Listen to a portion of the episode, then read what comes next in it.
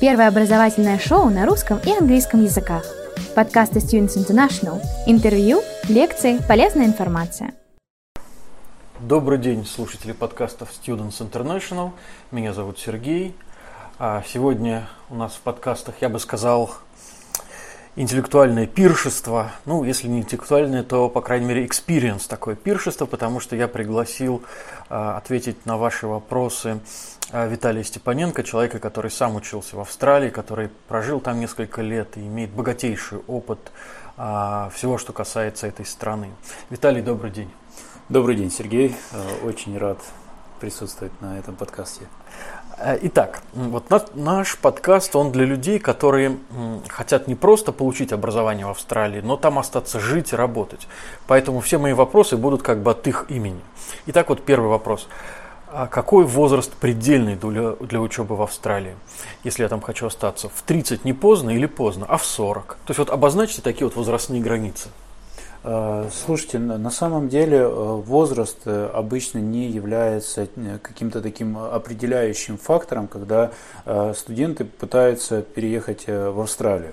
Естественно, вопрос всегда очень индивидуальный, потому что играют роль различные факторы помимо возраста. Но могу сказать точно, что наши студенты, которые эм, которым мы помогали э, много-много раз, э, уезжали в Австралию как в 30 лет, так и в 40 лет, э, и они успешно заканчивали свое обучение, и после того, как они заканчивали обучение, они оставались там работать, и некоторые из них, те, кто действительно очень хотели, продолжали там жить. Ну вот какой самый старый, старый, конечно же, в кавычках студент у вас был? На академические программы? Э, самый старый, я бы сказал, бы, что у нас был студент в возрасте 42 лет. Э, девушка вместе со своей семьей поступила в университет в Перте э, на магистрскую программу. После этого она ее закончила, получила рабочую визу и дальше продолжила там работать и развиваться профессионально.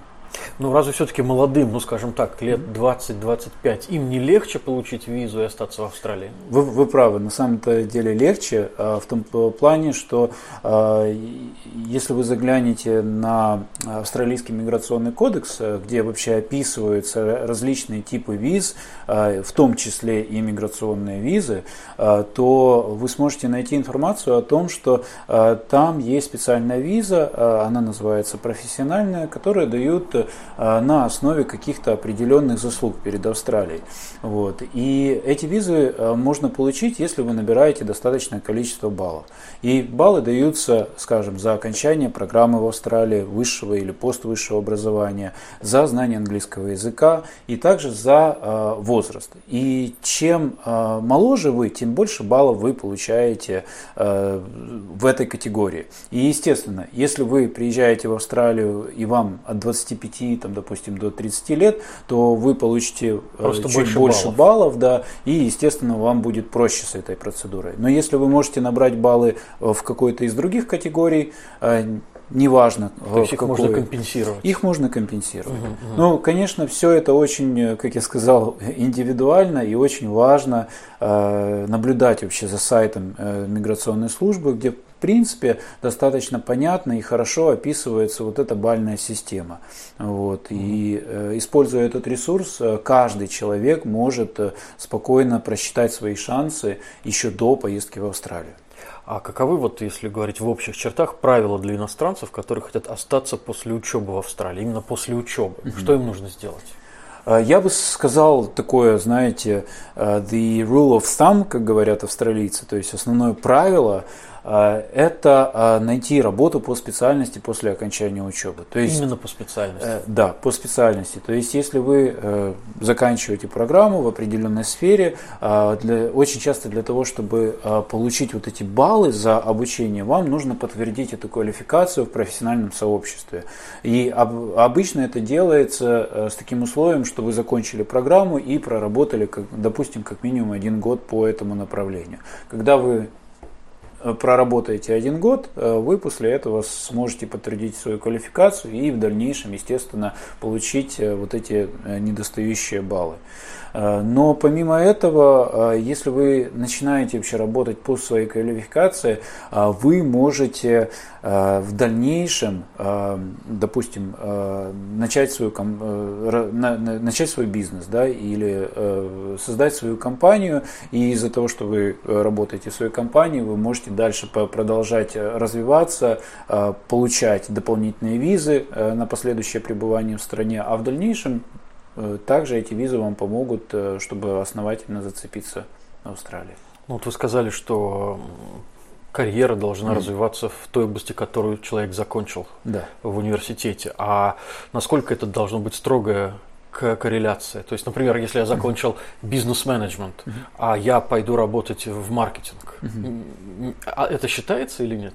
А бизнес-менеджмент и маркетинг на самом деле относятся к одной сфере, это бизнес. Э, и из-за этого, в принципе, вы можете работать как там и там. То есть ясно, что близкие специальности подходят? Близкие специальности подходят. Да, конечно, yes. допустим, если вы становитесь инженером, вот, то нужно стать инженером uh-huh. вот, и работать инженером. Но в какой компании, в какой сфере вы, в принципе, более-менее можете выбирать.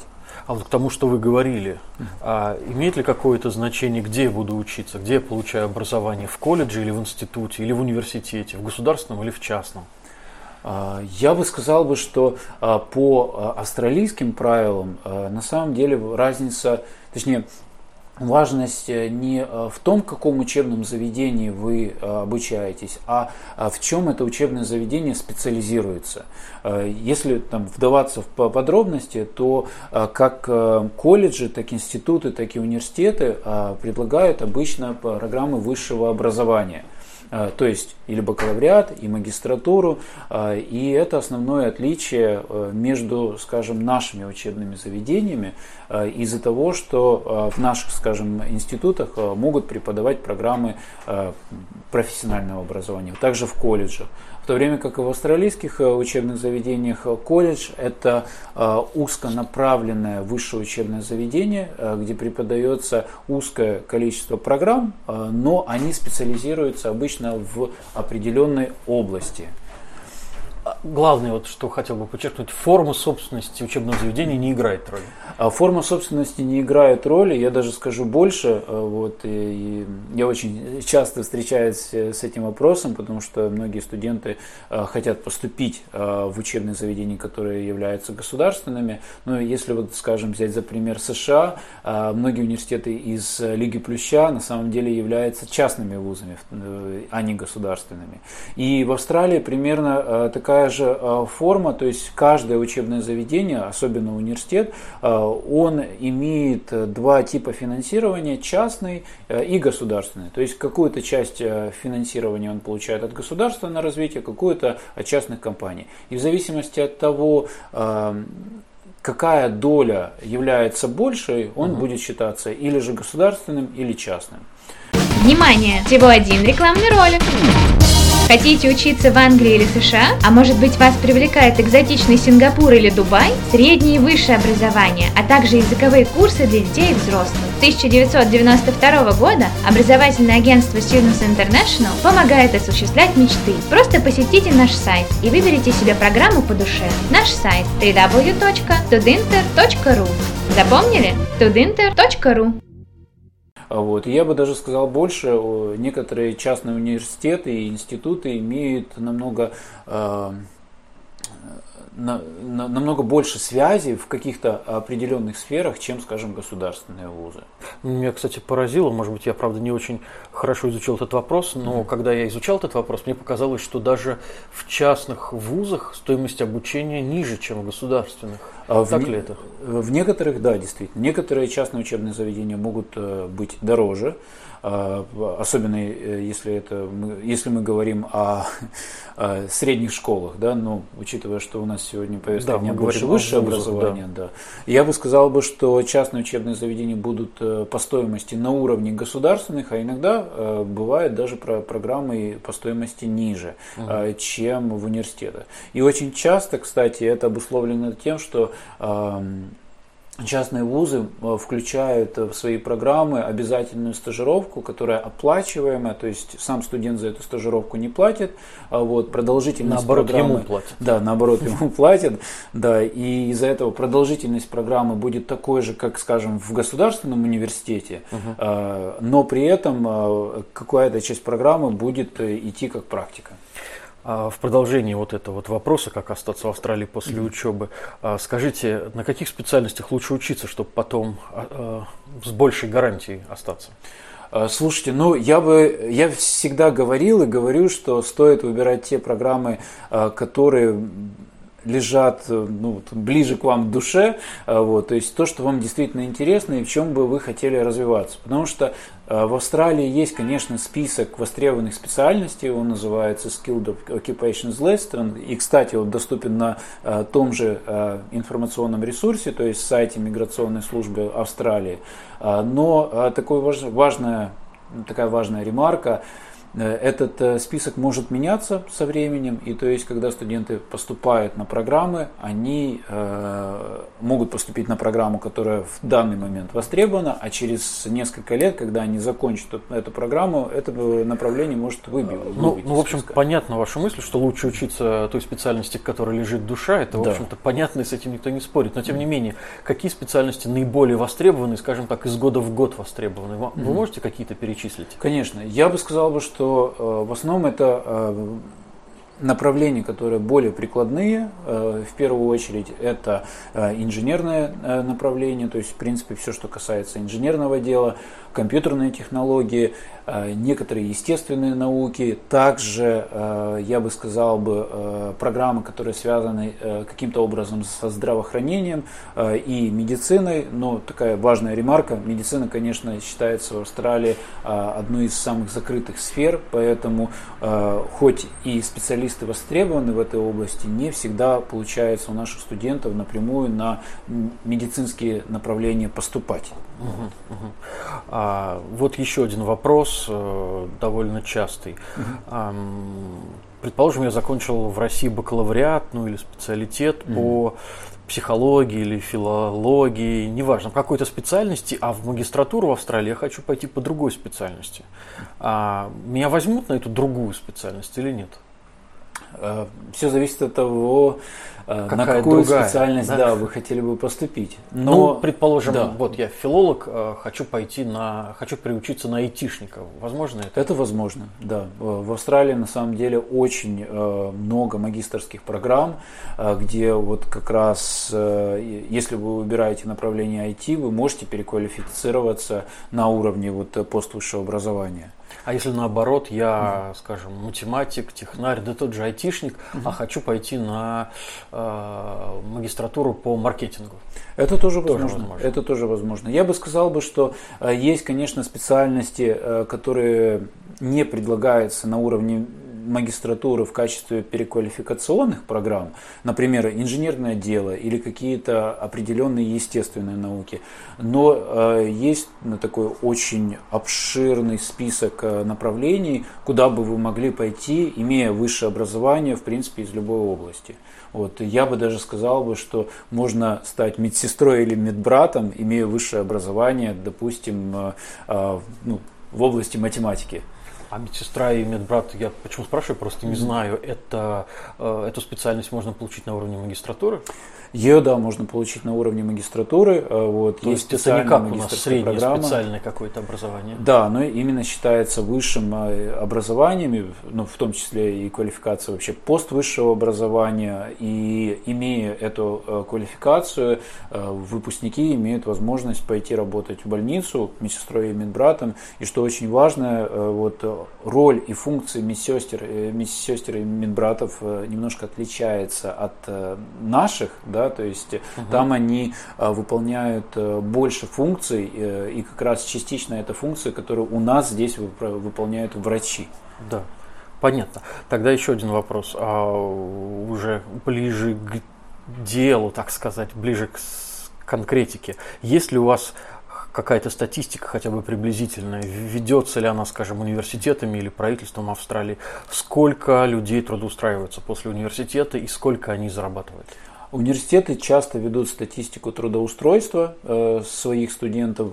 Эта информация обычно доступна на сайтах каждого учебного заведения, то есть у них э, всегда в процентном соотношении указано, сколько студентов через какое-то определенное время устраивается на а работу. А можно этой статистике верить, если они сами ее собирают и ведут? Это не рекламная какая-то? А, я бы сказал бы, что не совсем, э, ну точнее, это не то, что даже не совсем рекламная, это реально статистика на основе того, Э, как э, студенты себя ведут после окончания учебы. То есть, когда студенты заканчивают учебу, они становятся эм, частью э, сообщества выпускников, вот по-австралийски это называется Alumni Network, через которую мало того, что ведется вот как раз эта статистика, вот угу.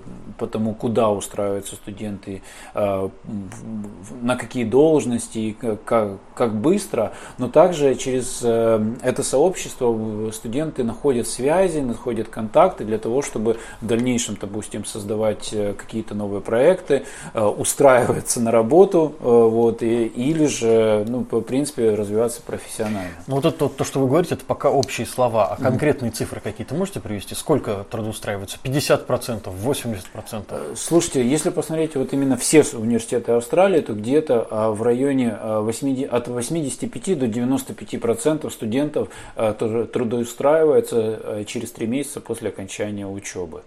Э, вот, то есть общая статистика э, такова. Естественно, все зависит от того, в какой университет вы идете. То есть в некоторых вузах э, трудоустраиваемость будет чуть выше, в некоторых будет чуть ниже. Также еще зависит э, еще, все от направления, по, которому вы идете. То есть если это какие-то прикладные направления, типа, допустим, э, инженерного дела или же информационных технологий, то там, конечно, процент трудоустройства он будет выше, чем, скажем, э, я так думаю, что этот процент технологий. будет выше именно по тому списку СОЛ, который вы говорили чуть раньше, да? А, чуть-чуть будет выше, я бы сказал бы, да, все правильно. Да. Но повторюсь еще раз, э, конечно, можно устроиться на работу, вот, но если она не будет нравиться, то э, как быстро вы устроитесь, так быстро и, и разустроитесь. Понятно. А если вот в общих чертах, э, скажите, что нужно делать человеку, который хочет учиться в Австралии? Вот а, этот потенциальный абитуриент нас послушал, угу. убедился, что он хочет жить, учиться в Австралии. Что ему нужно делать? Каковы его шаги?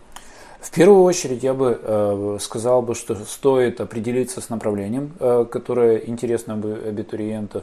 Э, дальше э, начать вообще мониторить информацию э, вот, о том, как поступают вообще на различные типы программ в Австралии. Если это, скажем, магистратура, то э, желательно, чтобы у человека было высшее образование, он знал английский язык э, и иногда имел, там, скажем, какое-то портфолио, если это творческие направления, э, либо же резюме, если это какие-то определенные финансовые, э, точнее, не финансовые, а профессиональные программы. Э, если это бакалавриат, то для поступления на бакалавриат стоит иметь наше среднее образование и также знать английский язык. То есть, если пошагово выбираем специальность, угу. выбираем вуз, Затем собираем документы. Собираем документы, да, все правильно. Все выбрали, собрали, дальше? А дальше э, идет процесс поступления, э, вот, и для того, чтобы поступить в университет, э, все эти документы собирают, их переводят на английский язык, учитывая, что у нас обычно все документы на русском языке. Э, после этого их нужно заверить, и как раз здесь наша функция идет в том плане, что мы выступаем официальными представителями университетов, и когда к нам студенты приходят, они э, приносят все документы, мы их заверяем как э, представители и отправляем вместе со всем пакетом на а зачисление. Вы сказали, что являетесь представителем австралийских университетов. А каких? Или всех вообще? А, мы э, на данный момент, вот Students International, да, и э, наш отдел Океании, мы представляем 34 из 42 университетов Австралии и являемся их официальными представителями. А, Виталий, спасибо огромное за эту, мне кажется, очень интересную беседу. Я надеюсь, э, какие-то вопросы стали понятнее нашим слушателям. И надеемся встретиться с вами еще раз. Взаимно, Сергей. Всего доброго. До свидания. Первое образовательное шоу на русском и английском языках. Подкасты Students International. Интервью, лекции, полезная информация.